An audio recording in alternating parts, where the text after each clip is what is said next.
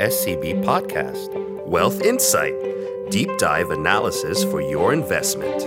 Presented by SCB Chief Investment Office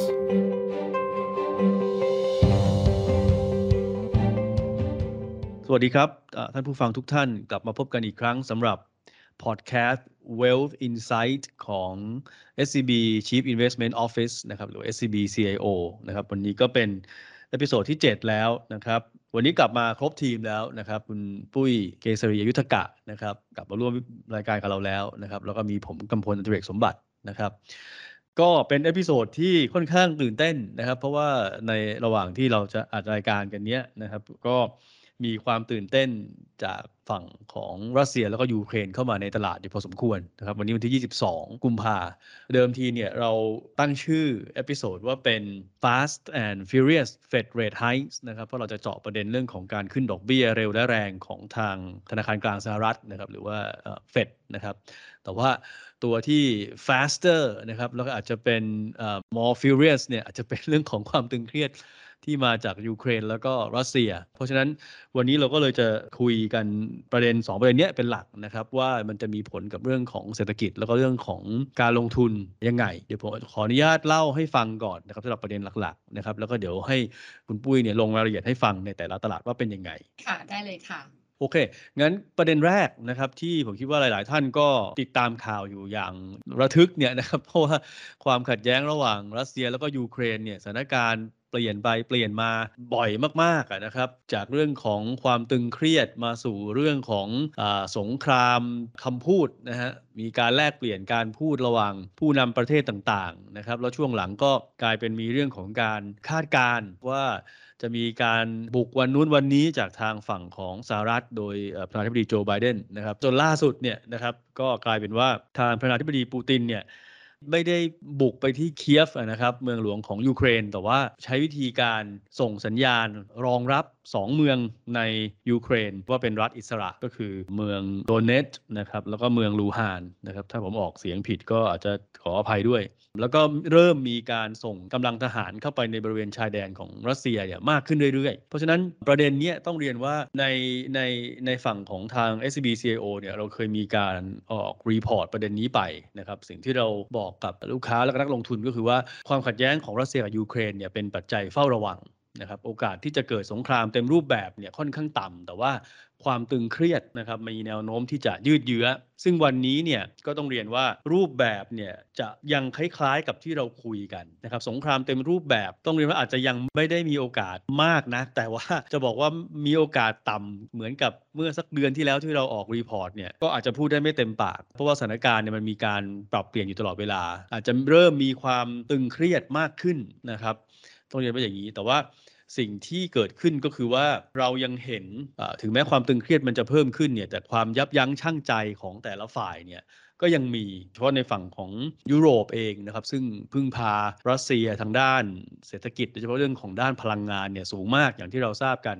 นะครับตัวของก๊าซธรรมชาติที่ยุโรปใช้เนี่ยประมาณ 30%เนี่ยนำเข้ามาจากรัสเซีย เพราะฉะนั้นการพึ่งพาประเด็นเหล่านี้นะครับมันทำให้โอกาสที่เขาจะทะเลาะกันจนมีสงครามเต็มรูปแบบเนี่ยมันมันอาจจะยังไม่ใช่ base case scenario ในการประเมินเรื่องนี้อยู่นะครับแต่ว่าอย่างที่เรียนนะครับความตึงเครียดที่เกิดขึ้นเนี่ย ซึ่งถ้าเราดูที่ตลาดเงินตลาดทุนเนี่ยนะครับประเด็นเรื่องของความตึงเครียดเนี่ยก็เริ่มมีการ price in เป็นระยะระยะ แล้วก็เป็นปัจจัยหลักปัจจัยหนึ่งเลยที่ทำให้สินค้าทางด้านพลังงานเนี่ยยังอยู่ในระดับที่ค่อนข้างสูง แล้วก็อาจจะมีโอกาสที่อยู่ในระดับสูงต่อไปในอนาคตคำถามเกี่ยวกับประเด็นรัสเซียเนี่ยจริงๆมันมีอีกอันหนึ่งที่ที่อาจจะเป็นตัวที่ทำให้รัสเซียเองเนี่ยถึงแม้จะมีท่าทีที่แข็งกร้าวขึ้นในช่วงหลังเนี่ยแต่อาจจะเริ่มยั้งยั้งบ้างเหมือนกันนะครับก็คือว่า ผลกระทบมันวิ่งไปที่ตลาดเงินตลาดทุนของรัสเซียแล้วนะครับ เราจะเห็นว่าตอนนี้ค่าเงินรัสเซียเนี่ยนะครับต้องเรียกว่าอ่อนค่าที่สุด ตั้งแต่มีความตึงเครียดด้านกับยูเครนครั้งที่แล้วนะครับในเคสของไครเมีย ตัวอัตราผลตอบแทนพันธบัตร ซึ่งก็คือการเป็นต้นทุนการกู้ยืมของรัฐบาลรัสเซียเนี่ยตัวบอลยูสิปีเนี่ยก็ดีดขึ้นมาค่อนข้างเร็ว ตอนนี้อยู่ที่ประมาณสัก 10.5 10.6%นะครับซึ่งถือว่าเป็นต้นทุนทางการเงินที่สูงมากของรัฐบาลประเทศใดประเทศหนึ่งกู้ 10 ปี 10.6%เนี่ยกับ 16%เนี่ยก็อันนี้ก็อาจจะเป็นเรื่องของตัวที่เข้ามากดดันทำให้ทางการรัสเซียเนี่ยอาจจะต้องเริ่มคิดมากขึ้นนะครับหรืออย่างน้อยใจเย็นมากขึ้น แล้วในระยะถัดไปเนี่ยอาจจะมีประเด็นเรื่องของการออกมาตรการคว่ำบาตรทางเศรษฐกิจนะครับจากทางยุโรปนะครับต่อรัสเซียนะครับซึ่งในขณะที่เราอัดพอดแคสต์กันอยู่จริงๆก็เริ่มมีข่าวประเด็นนี้แล้วนะครับว่ารัฐบาลอะไรรัฐบาลในยุโรปเนี่ยนะครับเช่นอังกฤษเนี่ยก็เริ่มมีการพิจารณาที่จะประกาศมาตรการคว่ำบาตรรัสเซียทางด้านเศรษฐกิจเกิดขึ้น เพราะฉะนั้นถามว่าประเด็นนี้มันเป็นยังไงนะครับก็ต้องเรียนว่ายังมีความไม่แน่นอนอยู่ค่อนข้างสูง โอกาสที่จะเป็นสงครามเต็มรูปแบบเนี่ยอาจจะไม่ได้น้อยเหมือนกับเมื่อก่อน แต่ว่า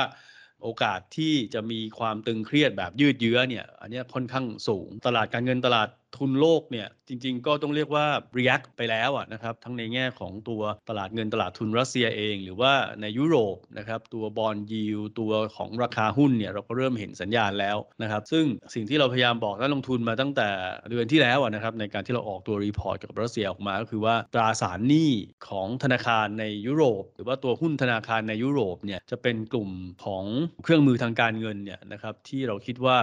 ได้รับผลกระทบจากประเด็นเรื่องของความตึงเครียดระหว่างรัสเซียกับยูเครนเนี่ยเร็วและมากกว่าคนอื่นนะครับ เพราะว่า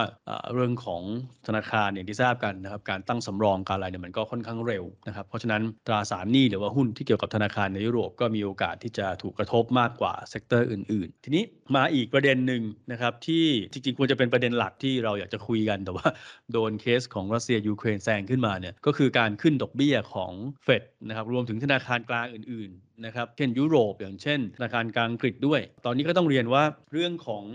การขึ้นดอกเบี้ยของเฟดเนี่ย มีการคาดการไว้ตลาดเนี่ยรับรู้ไปพอสมควรนะครับ เรื่องของการขึ้นดอกเบี้ยแบบเร็วและแรง ซึ่งถ้าเราไปดูเรื่องของตัว Fed Fund Rate Future นะครับ Fed Fund Futures หรือว่าเรื่องของตัว Implied Overnight Rate นะครับ เราจะเห็นว่าตอนนี้ตลาดมองว่าเฟดเนี่ยจะขึ้นดอกเบี้ยประมาณน่าจะอยู่ที่ประมาณสัก150ถึง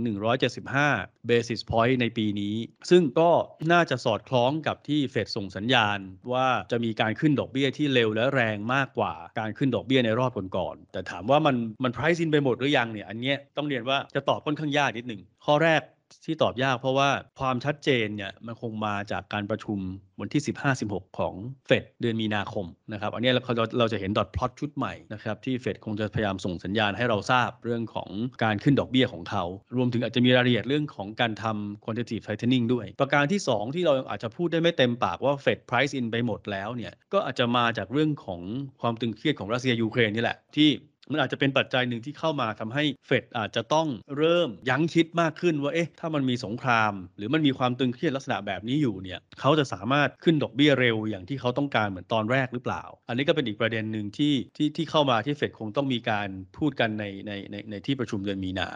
นะครับซึ่งก็จะเป็นสาเหตุที่ทำให้การคาดการณ์การขึ้นดอกเบี้ยนะครับจากตลาดเนี่ยอาจจะมีการปรับเปลี่ยนนะครับในช่วงนี้เฟดเนี่ยจริงๆ ต้องเรียนว่าไม่ใช่ธนาคารกลางหลักธนาคารกลางเดียวที่ พูดถึงเรื่องของการขึ้นดอกเบี้ยนะครับ จริง ๆ มีธนาคารกลางอังกฤษนะครับ Bank of England เนี่ยก็ส่งสัญญาณชัดขึ้นเรื่อยๆนะครับจริงๆเขามีขึ้นดอกเบี้ยไปแล้วด้วยนะครับของธนาคารกลางอังกฤษเนี่ยแล้วก็มีสัญญาณการขึ้นดอกเบี้ยต่อเนื่อง ธนาคารกลางที่เคยบอกว่าจะไม่รีบขึ้นดอกเบี้ยนะครับคือธนาคารกลางยุโรปวันนี้ ECB เนี่ยตอนนี้ก็เริ่มพูดไม่เต็มปากแล้วนะครับว่าจะไม่ขึ้นนะครับจริงๆเรียกว่าเปิดประตูการขึ้นดอกเบี้ยในช่วงปลายปีไว้แล้วด้วยนะครับรวมถึงการทำ QE เทเปอร์ให้มันเสร็จสิ้นเนี่ยนะครับในช่วงครึ่งหลังของปีแล้วด้วย แต่ทั้งนี้ทั้งนั้นอย่างที่เรียนธนาคารกลางหลัก ตอนนี้เรื่องเงินเฟอ้อก็คงต้องดูแลนะครับแต่เรื่องของความตึงเครียดระหว่างยูเครนกับรัสเซียเนี่ยก็เป็นประเด็นที่เขาคงต้องพิจารณานะครับซึ่งทั้งเฟดแล้วก็ทั้ง ECB เนี่ยอาจจะเริ่มมีการส่งสัญญาณนะครับว่าถ้า factor in เรื่องของรัสเซียยูเครนเข้ามาด้วยเนี่ยอาจจะทำให้การขยับขึ้นดอกเบี้ยของเขาเนี่ยมันอาจจะไม่ได้เร็วอย่างที่เคยมีการพูดจากันไว้ แต่ทั้งนี้ทั้งนั้นเนี่ยก็ต้องเรียนว่าเรื่องของรัสเซียยูเครนเนี่ยมันเป็นอะไรที่มีการเปลี่ยนแปลงตลอดเวลา ถ้าสถานการณ์เริ่มลดความรุนแรงลงเนี่ยนะครับธนาคารกลางเขาก็อาจจะกลับมาส่งสัญญาณขึ้นดอกเบี้ยเร็วได้อีกครั้งหนึ่ง ถามว่าตอนนี้ SCB CIO มองยังไงสำหรับประเด็นนี้นะครับเรื่องของเฟดเนี่ยเราก็ต้องเรียนว่าเราคิดว่าการขึ้นดอกเบี้ยของเฟดในปีนี้นะครับเรายังมองการขึ้นดอกเบี้ย 175 basis point อยู่ในปี 2022 แล้วก็ขึ้นอีก 75 basis point ในปี 2023 การขึ้นดอกเบี้ยเนี่ยอาจจะ ค่อนข้างเร็วในช่วงของครึ่งปีแรก เรียกว่าเป็น front loaded rate hike นะครับสำหรับสหรัฐอาจจะเห็นการมีโอกาสที่จะขึ้นดอกเบี้ย 50 basis point ในเดือนมีนาคมด้วย แต่ว่าก็ต้องเรียนนะครับว่าเรื่องของยูเครนกับรัสเซียก็เป็นเป็นหนึ่งในปัจจัยที่เฟดคงต้องคิดเยอะแหละนะครับถ้ามันมีความตึงเครียดเพิ่มเติมเนี่ยเขาก็อาจจะขึ้นดอกเบี้ยแค่ 25 basis point แต่ว่าสิ่งที่เขาจะส่งสัญญาณให้ตลาดผ่านดอทพลอตก็คือว่าดอกเบี้ยขาขึ้นเร็วและแรงเนี่ยเรายังคิดว่าปีนี้ถ้าเทียบกับ การขึ้นดอกเบี้ยในรอบก่อนๆเนี่ยเราจะ เห็นการขึ้นดอกเบี้ยที่เร็วกว่ารอบก่อนๆค่อนข้างชัดนะครับเพราะว่ารอบก่อนเนี่ยเป็นการขึ้นดอกเบี้ยโดยที่ไม่มีเงินเฟ้อแต่รอบนี้ไม่ใช่นะครับรอบนี้เงินเฟ้อมารอแล้วนะครับเพราะฉะนั้นเงินดอกเบี้ยขึ้นช้าคงคงคงไม่ได้ละถ้าเรามองอีกมุมหนึ่งของตลาดเงินตลาดทุนเนี่ยนอกจากการคาดการณ์การขึ้นดอกเบี้ยเนี่ยนะครับเรื่องของ bond yield ก็มี reaction ที่ค่อนข้างได้รับผลกระทบโดยตรงจากนโยบายของเฟดแล้วก็เรื่องของเงินเฟ้อซึ่งเราจะเห็นว่าตอนนี้ bond yield ในประเทศพัฒนาแล้วนะครับไม่ว่าจะเป็นฝั่งสหรัฐฝั่งยุโรปนะครับหรือแม้กระทั่งญี่ปุ่น ซึ่งมีการพยายามทำตัว yield curve control อยู่เนี่ยแต่แทบทุกประเทศเนี่ยเราเห็นบอลยิวขยับขึ้นกันเกือบหมดนะครับแล้วก็เป็นการขยับขึ้น uh, across the board ทั้งบอลสั้นบอลยาว แต่ว่าตัวสั้นเนี่ยเนื่องจากว่ามันอิงอยู่กับเรื่องของ policy rate มากกว่านะครับตอนนี้ก็เลยกลายเป็นว่าเห็น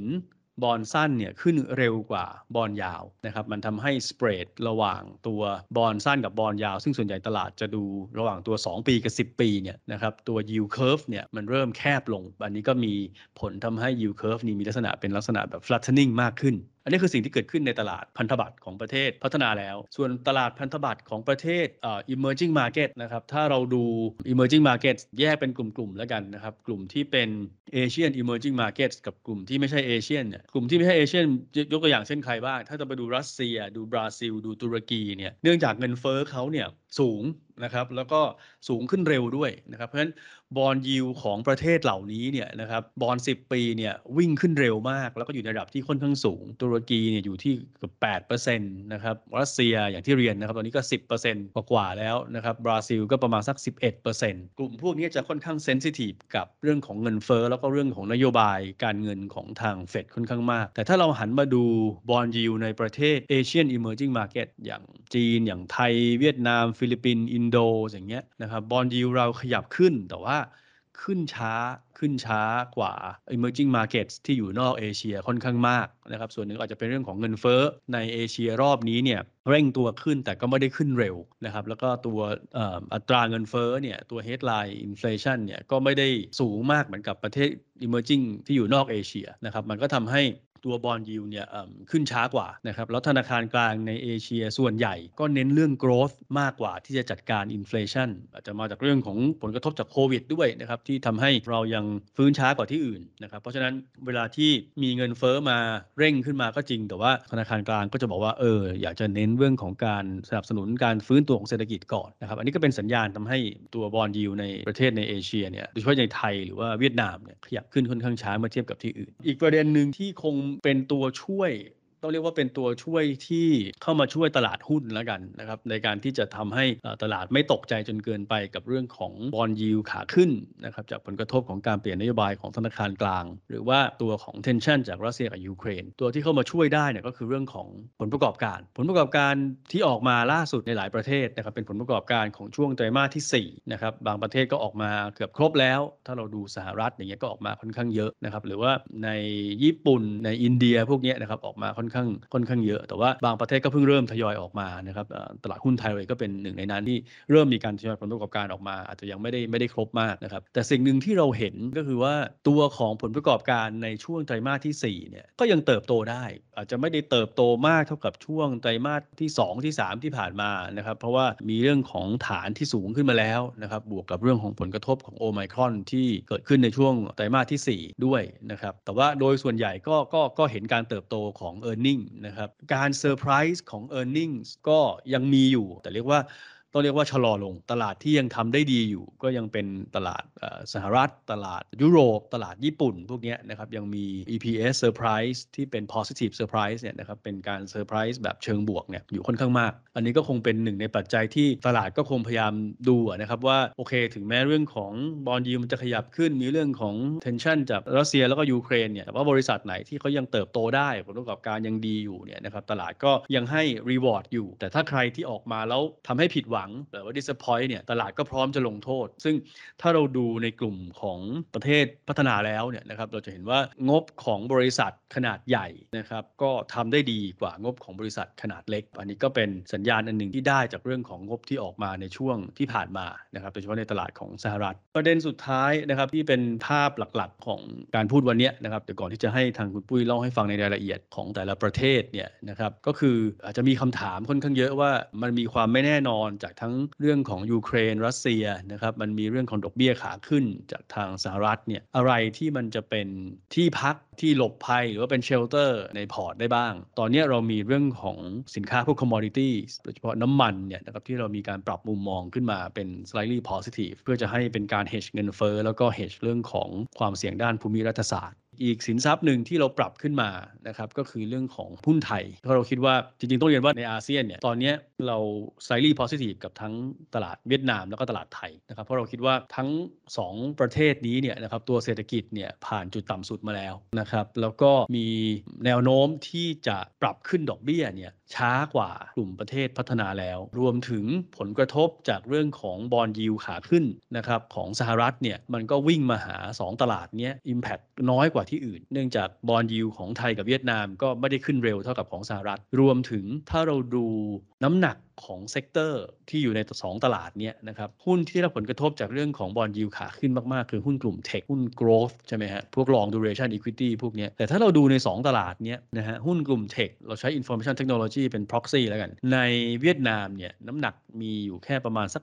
1.7%ของไทยนี่มีอยู่แค่ประมาณสัก 5.3%นะครับก็น้ำหนักค่อนข้างน้อยนะครับในตัวตลาดโดยรวมนะครับเป็นผลกระทบเรื่องของบอลยิวขาขึ้นของ 2 ตลาดนี้ก็จะค่อนข้างน้อย อันนี้ก็เป็นเหตุผลที่เรามองว่าไทยกับเวียดนามเนี่ยน่าจะเป็นหนึ่งในเชลเตอร์สำหรับตลาดหุ้นสำหรับการลงทุนในตลาดหุ้นได้อะทีนี้ผมมาถามคุณปุ้ยดีกว่านะครับว่าจากเรื่องของการขึ้นดอกเบี้ยของธนาคารกลางหลักนะครับโดยเฉพาะเฟดแล้วก็อาจจะมีเรื่องของ ECB ตามมาด้วยเนี่ยผลกระทบลักษณะนี้นะครับกับ ตลาดหุ้นกับ asset class ต่างๆเนี่ยมันเป็นยังไงนะครับ เดี๋ยวให้คุณปุ้ยเล่าให้ฟังนะค่ะ ได้ค่ะคุณชิว แล้วก็สวัสดีทุกท่านอีกครั้งหนึ่งนะคะ ก็ในสำหรับของตลาดหุ้นนะคะ ผลกระทบจากในส่วนของการขึ้นอัตราดอกเบี้ยของเฟดที่เราคงจะเห็นการขึ้นอัตราดอกเบี้ยครั้งแรกเนี่ยในเดือนมีนาคมนี้นะคะ ในส่วนของตลาดหุ้นสหรัฐเองนะคะ เรายังมีมุมมองว่ายังมีแนวโน้มที่จะเผชิญความผันผวนมากขึ้นนะคะ จากในประเด็นที่ว่าบอลยูของสหรัฐที่มีการปรับตัวเพิ่มขึ้นตามการขึ้นอัตราดอกเบี้ยของเฟดเพื่อสกัดแรงกดดันจากเงินเฟ้อที่เพิ่มสูงขึ้นมาในช่วงนี้ โดยเฉพาะในช่วงที่ราคาน้ำมันมีการปรับตัวเพิ่มขึ้นค่อนข้างมาก โดยเรายังมองว่าบอลยูระยะสั้นนะคะ มีแนวโน้มที่จะปรับเพิ่มขึ้นมากกว่าบอลยูระยะยาว หรือว่า fattening yield curve อย่างที่คุณชิวได้เรียนไปข้างต้น แต่อย่างไรก็ตามนะคะ ถ้าหากว่าเงินเฟ้อเนี่ยยังคงสูง อาจจะส่งผลกระทบต่อ profit margin ของดัชนี S&P 500 ของบริษัทจดทะเบียนในสหรัฐได้ เพราะฉะนั้นเนี่ยประเด็นเรื่องของยูเครนเรื่องรัสเซียนะคะ แล้วก็ประเด็นเรื่องเงินเฟ้อยังเป็นประเด็นที่จะมากดดันการเพิ่มขึ้นของตัวบอลยิวแล้วก็ยังกดดันในเรื่องของซ e ติเมนต์ของนักลงทุนอยู่ แต่อย่างไรก็ดีนะคะ ผลประกอบการของบริษัทจดทะเบียนของสหรัฐ ในช่วงไตรมาส4ที่ประกาศออกมาแล้ว ประมาณสัก 70-80%เนี่ยส่วนใหญ่ออกมาดีกว่าที่มีการคาดการเอาไว้ แล้วก็จะทำให้ช่วยหนุนการประกาศเพิ่มการซื้อหุ้นคืนได้มากขึ้น แล้วก็จะสามารถช่วยประคองตลาดได้บ้าง ซึ่งเรามีมุมมองว่าในส่วนของ EPS revision นะคะ หรือว่ากำไรของบริษัทจดทะเบียนเนี่ยยังน่าจะสามารถที่จะปรับตัวเพิ่มขึ้นได้นะคะในช่วงปีนี้นะคะปี 2022 เนี้ยนะคะยังมีการขยายตัวขึ้นได้บนตลาดหุ้นสหรัฐ และจะเป็นตัวหลักที่ทำให้ตลาดหุ้นเนี่ยจะสามารถที่จะปรับตัวดีขึ้นนะคะและต้านทานแรงลบนะคะจากปัจจัยลบในเรื่องของการขึ้นอัตราดอกเบี้ย หรือว่าประเด็นเรื่องของเงินเฟอ้อที่สูงขึ้น ทีนี้เรามาย้อนดูกันนิดนึงว่าผลของการขึ้นอัตราดอกเบี้ยของเฟดต่อ S&P 500 ในอดีตเนี่ยเป็นยังไงบ้าง ถ้าเราไปดูในอดีตย้อนหลังเนี่ยนะคะในช่วงก่อนการขึ้นอัตราดอกเบี้ยครั้งแรกของเฟด1-3เดือนแรก สถิติค่าเฉลี่ยในอดีตนะคะดัชนี S&P 500เนี่ยยังสามารถที่จะปรับตัวเพิ่มขึ้นได้ โดยกลุ่มที่ปรับตัวเพิ่มขึ้นได้ดี ก่อนการขึ้นดอกเบี้ยของเฟดจะเป็นกลุ่ม Financial ก่อนกลุ่ม consumer discretionary แล้วก็กลุ่ม healthcare แต่หลังจากที่มีการขึ้นอัตราดอกเบี้ยไปแล้วนะคะ ประมาณ 1-5 เดือน ดัชนี S&P 500เนี่ยยังมีการปรับตัวลดลงได้อยู่นะคะ โดยที่แมกดอดาวเฉลี่ยตั้งแต่ก่อนขึ้นอัตราดอกเบี้ยจนกระทั่งถึงขึ้นอัตราดอกเบี้ยไปแล้ว 3 เดือนนะจะอยู่ที่ลบประมาณ 10%และในส่วนของถ้าเป็นลองเทอมไปเลย คือยาวจากในช่วงของ 5 เดือนไปแล้ว ในช่วงตั้งแต่ 6 เดือนถึง 12 เดือนในอดีตเนี่ย S&P 500 นะคะ หลังจากขึ้นอัตราดอกเบี้ยของเฟดครั้งแรกไป 5 เดือน เป็นต้นไป 6 เดือนเป็นต้นไป S&P 500 เนี่ยจะสามารถปรับตัวบวกเพิ่มขึ้นได้เฉลี่ยประมาณ 5%โดยกลุ่มที่ในช่วงอดีตเคย outperform ก็คือกลุ่ม communication service กลุ่ม energy แล้วก็กลุ่ม utility เราก็คงต้องมาดูกันว่าครั้งนี้เนี่ยถ้าตาม assumption ที่คุณชิวได้เรียนไปแล้วนะคะว่าปีนี้น่าจะมีการขึ้นอัตราดอกเบี้ยได้ประมาณ 1.75%ไปอยู่ที่ 2%เนี่ยกลุ่มดังกล่าวนี้นะคะที่มาเนี่ยจะมีการปรับตัวเพิ่มขึ้นหรือเปล่า ซึ่งในมุมมองของเราเองเนี่ยการเลือกลงทุนในกลุ่มหุ้นของอเมริกาเนี่ยเป็นสิ่งสำคัญ เรายังเน้นกลุ่มที่เป็น mega cap ที่เป็น quality growth นะคะมี balance sheet ที่แข็งแกร่ง มี cash flow ที่สม่ำเสมอ แล้วก็มีกำไรที่เติบโตค่อนข้างดีนะคะจะเป็นกลุ่มที่สามารถต้านทานในช่วงที่ bond yield ของสหรัฐเนี่ยปรับตัวเพิ่มขึ้นได้ พอเรามาดูทางฟากฝั่งของยุโรปบ้าง เมื่อกี้คุณชิวได้มีการเล่าไปแล้วนะคะว่าเออตัวยุโรปเองเนี่ยน่าจะมีการขึ้นอัตราดอกเบี้ยได้ในช่วงประมาณเดือนธันวาคมของปีนี้ ก็ขึ้นน่าจะได้ประมาณ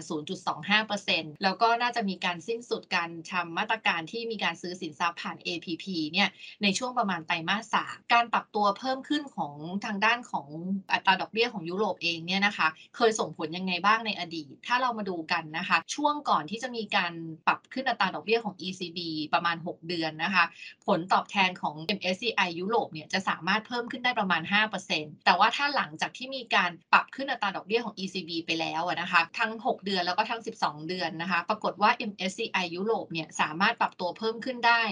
8%โดยเฉลี่ยในช่วง 6 เดือน หลังจากที่ขึ้นอัตราดอกเบี้ยครั้งแรก และ 18%นะคะโดยเฉลี่ยหลังจากขึ้นดอกเบี้ยไปแล้ว 1 ปี เพราะฉะนั้นจะเห็นว่าการขึ้นอัตราดอกเบี้ยของทางด้านของฝั่งยุโรปเองเนี่ยอาจจะไม่ได้ส่งผลกระทบลบมากนักกับทางด้านของตลาดหุ้นยุโรปนะคะแล้วก็หุ้นที่ปรับตัวดีขึ้นนะคะในช่วงหลังจากที่ ECB มีการขึ้นอัตราดอกเบี้ยครั้งแรกคือกลุ่มเทเลคอม แล้วก็กลุ่มที่เกี่ยวกับผู้ผลิตยา มุมมองของ SCB CIO ของเราบนหุ้นยุโรปนะคะเรายังมีมุมมองเป็น slightly positive อยู่ถึงแม้ว่าจะมีความกังวลเกี่ยวกับเรื่องของประเด็นรัสเซียยูเครนนะคะ แต่ว่าถ้าเราไปดูสถิติย้อนหลังในอดีต ผลกระทบมันไม่ได้รุนแรงกับตลาดหุ้นยุโรปมากนัก แต่บนภาพ fundamental ของยุนหุ้นยุโรปเองเนี่ยยัง support ให้ตลาดหุ้นยุโรปยังปรับตัวเพิ่มขึ้นต่อไปได้ จากในเรื่องที่ว่าอันที่ 1 เศรษฐกิจยุโรปเนี่ยยังสามารถฟื้นตัวได้ต่อเนื่อง หลังจากที่การระบาดของโอไมครอนเนี่ยมีการกดดันภาคการผลิต แล้วก็ภาคการจ้างงานไปก่อนหน้านี้ ตอนนี้เนี่ยเริ่มมีการฟื้นตัวได้แล้ว อันที่ 2 คือ valuation นะคะ อยู่ในระดับที่ค่อนข้างน่าสนใจ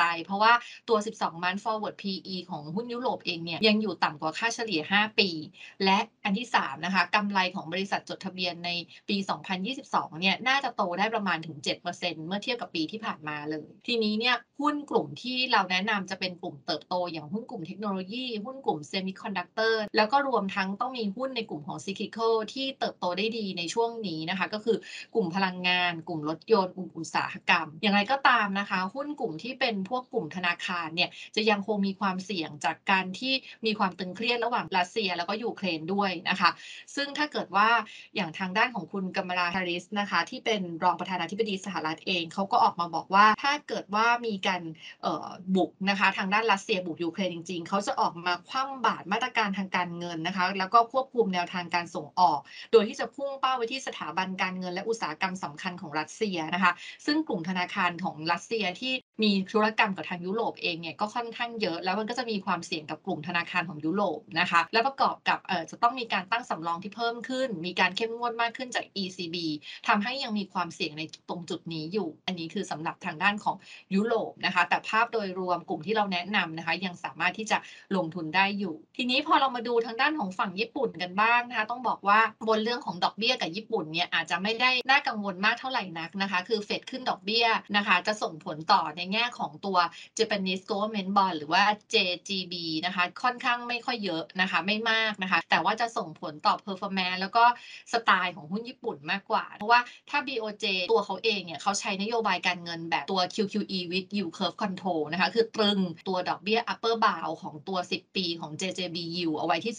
0.25%นะคะ เพราะฉะนั้นเนี่ยการขึ้นอัตราดอกเบี้ยของเฟดเองเนี่ยไม่ได้ส่งผลกระทบมากนะคะ แล้วก็ถ้าเราไปดูสถิติย้อนหลังในอดีตเนี่ยเวลาที่บอลยูสหรัฐ 10 ปีเนี่ยปรับตัวเพิ่มขึ้นนะคะ ประมาณในระยะเวลา 1 เดือนเนี่ยมากกว่า 10 basis point ขึ้นไปเนี่ยหุ้นญี่ปุ่นเองเนี่ยก็ยังสามารถที่จะปรับตัวบวกเพิ่มขึ้นได้ แล้วก็ถ้ามันมาพร้อมกับเศรษฐกิจญี่ปุ่นที่มีแนวโน้มเติบโตเศรษฐกิจสหรัฐที่เติบโตได้ดีเนี่ยหุ้นญี่ปุ่นเนี่ยก็จะล้อตามกันไป ก็ยังปรับตัวเพิ่มขึ้นได้ค่อนข้างดีอยู่นะคะ เพียงแต่ว่าณตอนนี้เองเนี่ยมุมมองของ SCB CIO เรายังมีมุมมองนิวโตรต่อตลาดหุ้นญี่ปุ่น เป็นเพราะว่าทางด้านของหุ้นญี่ปุ่นเองเนี่ยจริง ๆ แล้ว valuation ถูกเทรดต่ำกว่าค่าเฉลี่ย 5 ปีนะคะ ทั้งบนโทปิกแล้วก็บนนิเคอีแต่ว่าเรายังมองว่าญี่ปุ่นเองยังได้รับแรงกดดัน จากเรื่องของมาตรการควบคุมการระบาด ที่ตอนนี้เขาใช้มาตรการควบคุมการระบาดกึ่งฉุกเฉินนะคะแล้วก็เลยทำให้ดัชนีที่เป็นเครื่องชี้วัดทางด้านการบริโภคของเขาเนี่ยยังชะลอตัวอยู่ ในวันที่ 28 กุมภาพันธ์นี้เขาจะมีการสั่งห้ามชาวต่างประเทศ ที่เขาเคยสั่งห้ามชาวต่างประเทศเข้าประเทศเนี่ยมาตรการนี้เนี่ยมันจะสิ้นสุดลง เราคงต้องมาดูอีกทีหนึ่งว่าทางด้านทางการเขาเนี่ยจะมีการขยายมาตรการออกไปหรือเปล่า ในส่วนของหุ้นญี่ปุ่นที่มีความเป็นวัฏจักรสูง แล้วก็มีค่า correlation สูงต่อการเติบโตของเศรษฐกิจโลกเนี่ยนะคะ ในช่วงที่เศรษฐกิจยังมีการเศรษฐกิจโลกนะคะ มีความกังวล แล้วก็มีความตึงเครียดอยู่แบบนี้นะคะ มันก็อาจจะทำให้หุ้นในกลุ่มนี้เนี่ยได้รับผลกระทบ แล้วก็ได้รับ sentiment เชิงลบไปด้วย เพราะฉะนั้นนะคะ เราก็เลยยังมีมุมมองเป็นนิวโตรกับทางด้านของตลาดหุ้นญี่ปุ่นแม้ว่า valuation จะยังถูกอยู่ก็ตาม ต่อมาเรามาดูทางด้านของตลาดหุ้นจีนนะคะ บนจีนเองเนี่ยนะคะ คือเขาต้องบอกว่าเขาได้เปรียบตรงแง่ที่ว่าตอนนี้เขาใช้ policy divergence คือทางด้านเฟดมีการขึ้นอัตราดอกเบี้ย แต่ว่าทางด้านธนาคารกลางจีนเองเนี่ยเขามีแนวโน้มที่จะมีการลด RRR แล้วก็ยังมีการที่จะอาจจะมีการลดอัตราดอกเบี้ยนโยบายนะคะ เพื่อสนับสนุนสภาพคล่องเข้าสู่ระบบเศรษฐกิจหลังจากที่ก่อนหน้านี้เนี่ยเศรษฐกิจของเขาเนี่ยมีแนวโน้มที่จะส่งสัญญาณชะลอลง ก็ทำให้ตอนนี้เองเนี่ยนะคะ policy divergence เนี่ยทำให้ตลาดหุ้นจีนเนี่ยมีความเสี่ยงที่ค่อนข้างจำกัดจากการขึ้นดอกเบี้ยของทางด้านของเฟด โดยถ้าเราไปดูสถิติในอดีตย้อนหลังนะคะ เราจะพบว่าดัชนีหุ้นจีน A share นะคะหรือว่า CSI 300 ในช่วงก่อนการขึ้นอัตราดอกเบี้ยของเฟด3 เดือน และหลังการขึ้นอัตราดอกเบี้ยของเฟด3 เดือนเนี่ย ถึง 6 เดือนเนี่ยนะคะ ดัชนี CSI 300 เนี่ยติดลบ ในขณะที่ดัชนี S share ที่เป็น HSCEI Index เนี่ย ช่วงก่อนขึ้นดอกเบี้ยของเฟดบวกได้ แต่ว่าช่วงหลังจากเฟดขึ้นดอกเบี้ยครั้งแรก 3-6 เดือนนะคะ ปรับตัวลดลง จริง ๆ แล้วเนี่ยนะคะ ถ้าเราไปดูการปรับตัวลดลงของหุ้นจีน ในช่วงที่เฟดขึ้นดอกเบี้ยเนี่ย เราจะเห็นว่าอดีตเนี่ยมันปรับตัวลดลงค่อนข้างแรง แต่จริง ๆ แล้วมันไม่ได้มาจากปัจจัยเรื่องเฟดเป็นหลักนะคะ มันมาจากปัจจัยภายในประเทศจีนเขาเป็นหลัก เพราะว่าเขามีความกังวลเกี่ยวกับเรื่องของแนวโน้มเศรษฐกิจจีนจากการออนค่าของเงินหยวน แล้วก็ทางการจีนมีการลดค่ากลางของเงินหยวนลง ก็เลยทำให้ผลกระทบเนี่ยมันมาจากภายในประเทศมากกว่าการขึ้นอัตราดอกเบี้ยของเฟดก็เพราะฉะนั้นนะคะ เนื่องจากว่าเรามีมุมมองว่า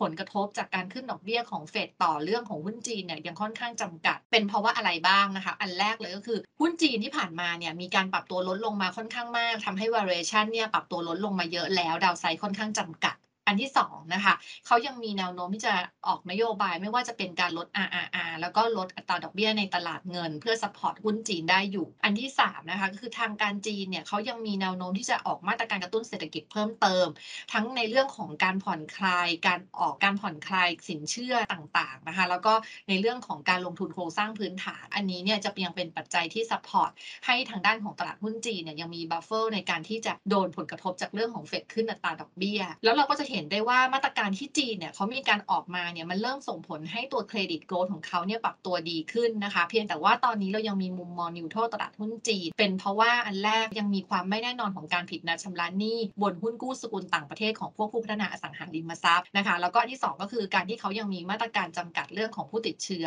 ที่เป็นโควิดอยู่นะคะว่าเขาจะเปิดประเทศได้มั่นคงเมื่อไหร่ ในส่วนของเวียดนามนิดนึงนะคะ บนเวียดนามเองเนี่ยเรายัง support นะคะแล้วก็แนะนำให้เข้าลงทุนได้ในช่วงนี้ โดยที่เขายังได้รับปัจจัยหนุนจากเรื่องของแพ็กเกจกระตุ้นเศรษฐกิจที่ออกมาราว 4%ของ GDP แล้วก็เราคาดว่า GDP เวียดนามเนี่ยยังน่าจะดีขึ้นอยู่อย่างต่อเนื่องนะคะ ส่วนเรื่องประเด็นของเฟดเองนะคะ น่าจะส่งผลกระทบกับทางด้านของหุ้นเวียดนามเนี่ยไม่ได้เยอะ คือน่าจะกระทบแค่ช่วงสั้นนะคะ ถ้าเราไปดูตอนการปรับขึ้นอัตราดอกเบี้ยของเฟดช่วงปี 15ถึง17 2015ถึง2017 เนี่ย ปรากฏว่าหุ้นเวียดนามเนี่ยปรับตัวลดลงแค่ในช่วงแรกของการปรับขึ้นดอกเบี้ย ก่อนที่ PE นะคะนะคะ จะสามารถกลับมาเพิ่มขึ้นภายในช่วง 3-6 เดือนต่อจากนั้น ในส่วนของตลาดหุ้นเวียดนามกับตลาดหุ้นไทยเรา slightly positive นะคะ ซึ่งไทยเองถึงแม้ว่าผู้ติดเชื้อจะมากขึ้น แต่ผลกระทบต่อเศรษฐกิจไม่มากเท่าที่คาดไว้และ GDP ที่ประกาศปี 2021 นะคะ มีออกมามากกว่าที่คาดการแบงก์ชาติเองยังส่งสัญญาณเน้นการฟื้นตัวของเศรษฐกิจเป็นหลัก และผลกระทบนะคะ ก็ค่อนข้างจำกัดเมื่อเทียบกับผลกระทบจากโควิดครั้งก่อนๆเพราะว่าไทยเองเนี่ยยังคงดอกเบี้ยนโยบายไว้ที่อยู่ในระดับ 0.5%ต่อเนื่องนะคะ โดยที่เรามองว่าหุ้นไทยส่วนใหญ่เนี่ยยังได้รับประโยชน์จากในเรื่องของหุ้นวัฏจักรที่ยังมีอยู่ค่อนข้างเยอะ ก็เลยทำให้การขึ้นดอกเบี้ยของเฟดเนี่ยไม่น่าจะส่งผลกระทบกับทางด้านของตลาดหุ้นไทยมากเท่าไหร่นะแล้วก็เรามาดูทางด้านของสินทรัพย์ทางเรื่องนิดนึงนะคะ คุณชิวแล้วก็ท่านผู้ฟังก็บนทองคำเองนะคะ เรา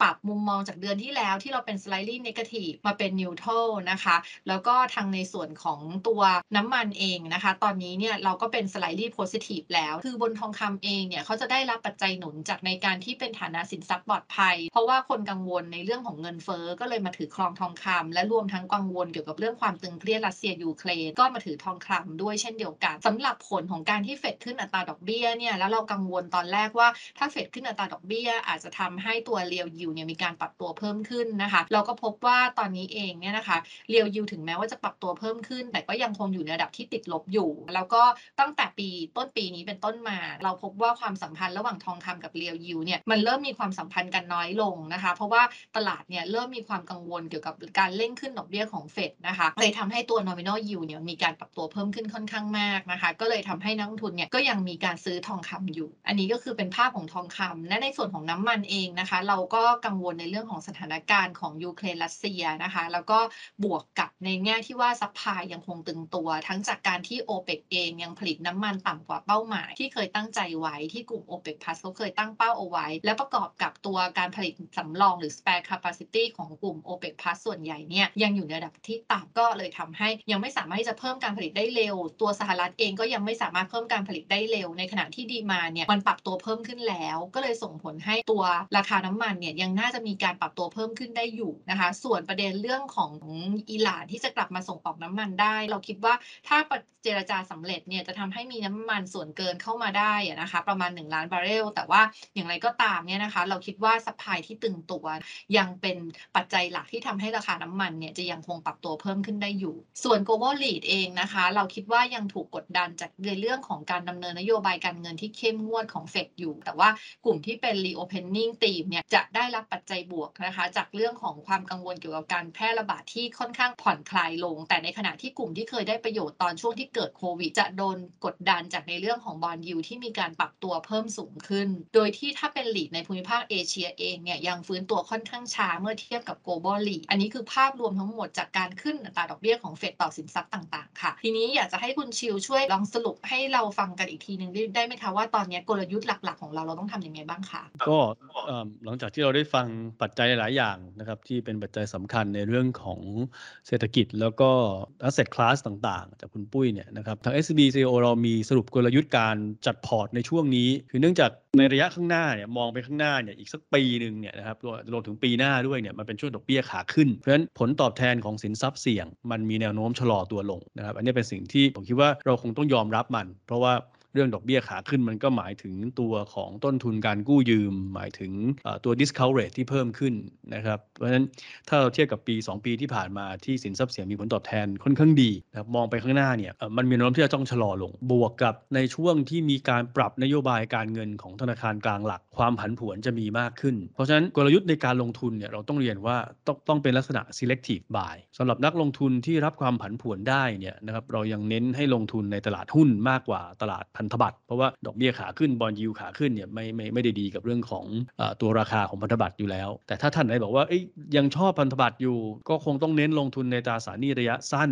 มากๆดูเรชั่นเนี่ยไม่ควรเกิน 2 ปี แต่ว่าอยากจะให้หลีกเลี่ยงตราสารหนี้พวก High Yield หุ้นกู้ High Yield ที่เป็นหุ้นกู้จีนนะครับซึ่งอย่างที่คุณปุ้ยเรียนว่ามันยังมีเรื่องของความกังวลเรื่องของการ default ในตลาดหุ้น High Yield ของจีนอยู่ หรือว่าหุ้นกู้ High Yield ของยุโรป โดยเฉพาะกลุ่มธนาคารนะครับนะครับที่อาจได้รับผลกระทบจากความขัดแย้งระหว่างรัสเซียแล้วก็ยูเครนวันนี้คือ 2 กลุ่ม High Yield ที่เราอยากจะให้หลีกเลี่ยงเลย ทีนี้กลับมาในแง่ของตัวตลาดหุ้น เราบอกว่าเราอยากจะให้เป็น selective buy นะครับทีนี้จังหวะเนี่ยที่จะเข้าซื้อเนี่ยคงต้องเรียกว่าต้องเป็นการทยอยสะสมนะครับเป็นการแบ่งไม้เข้ามาเวลาที่ตลาดหุ้นมีการปรับตัวลดลงมาก ๆ จากเรื่องของความกังวลเรื่องของเฟดหรือว่ายูเครนรัสเซียเนี่ยนะครับจริง ๆ มันก็อาจจะเป็นโอกาสที่เราเข้ามานะครับทยอยสะสมหุ้นที่มีผลประกอบการแข็งแกร่งนะครับมี pricing power ที่ดี แล้วก็มี valuation ที่สมเหตุสมผลนะครับสอดคล้องกับศักยภาพในการทำกำไรของของบริษัทเขาเนี่ยซึ่งหุ้นที่ตรงกับลักษณะที่เราพูดเนี่ยก็คือพวก quality growth นะครับแล้วก็หุ้นกลุ่ม value นะครับเรายังคิดว่าทยอยสะสมหุ้นสหรัฐ แล้วก็ยุโรป ถ้าใน emerging market ตอนนี้เราก็ชอบเวียดนามแล้วก็ไทย ในเรื่องของความเสี่ยงทางด้านเงินเฟ้อหรือว่าเรื่องของความเสี่ยงภูมิรัฐศาสตร์ หรือว่า geopolitical risk เนี่ยเราก็แนะนำให้ใช้น้ำมันในการ hedge สองความเสี่ยงนี้ อันนี้ก็คงเป็นกลยุทธ์หลักๆ ในช่วงเดือนนี้ที่เราอยากจะแนะนำกับลูกค้าของทาง SCB เรา ก็วันนี้น่าจะสมควรแก่เวลาไว้เดือนหน้านะครับ กลับมาพบกันใหม่สำหรับเรื่องพอดแคสต์ของ SCB CIO Wealth Insight สำหรับวันนี้ สวัสดีครับ สวัสดีค่ะ SCB Podcast Wealth Insight Deep Dive Analysis for Your Investment Presented by SCB Chief Investment Office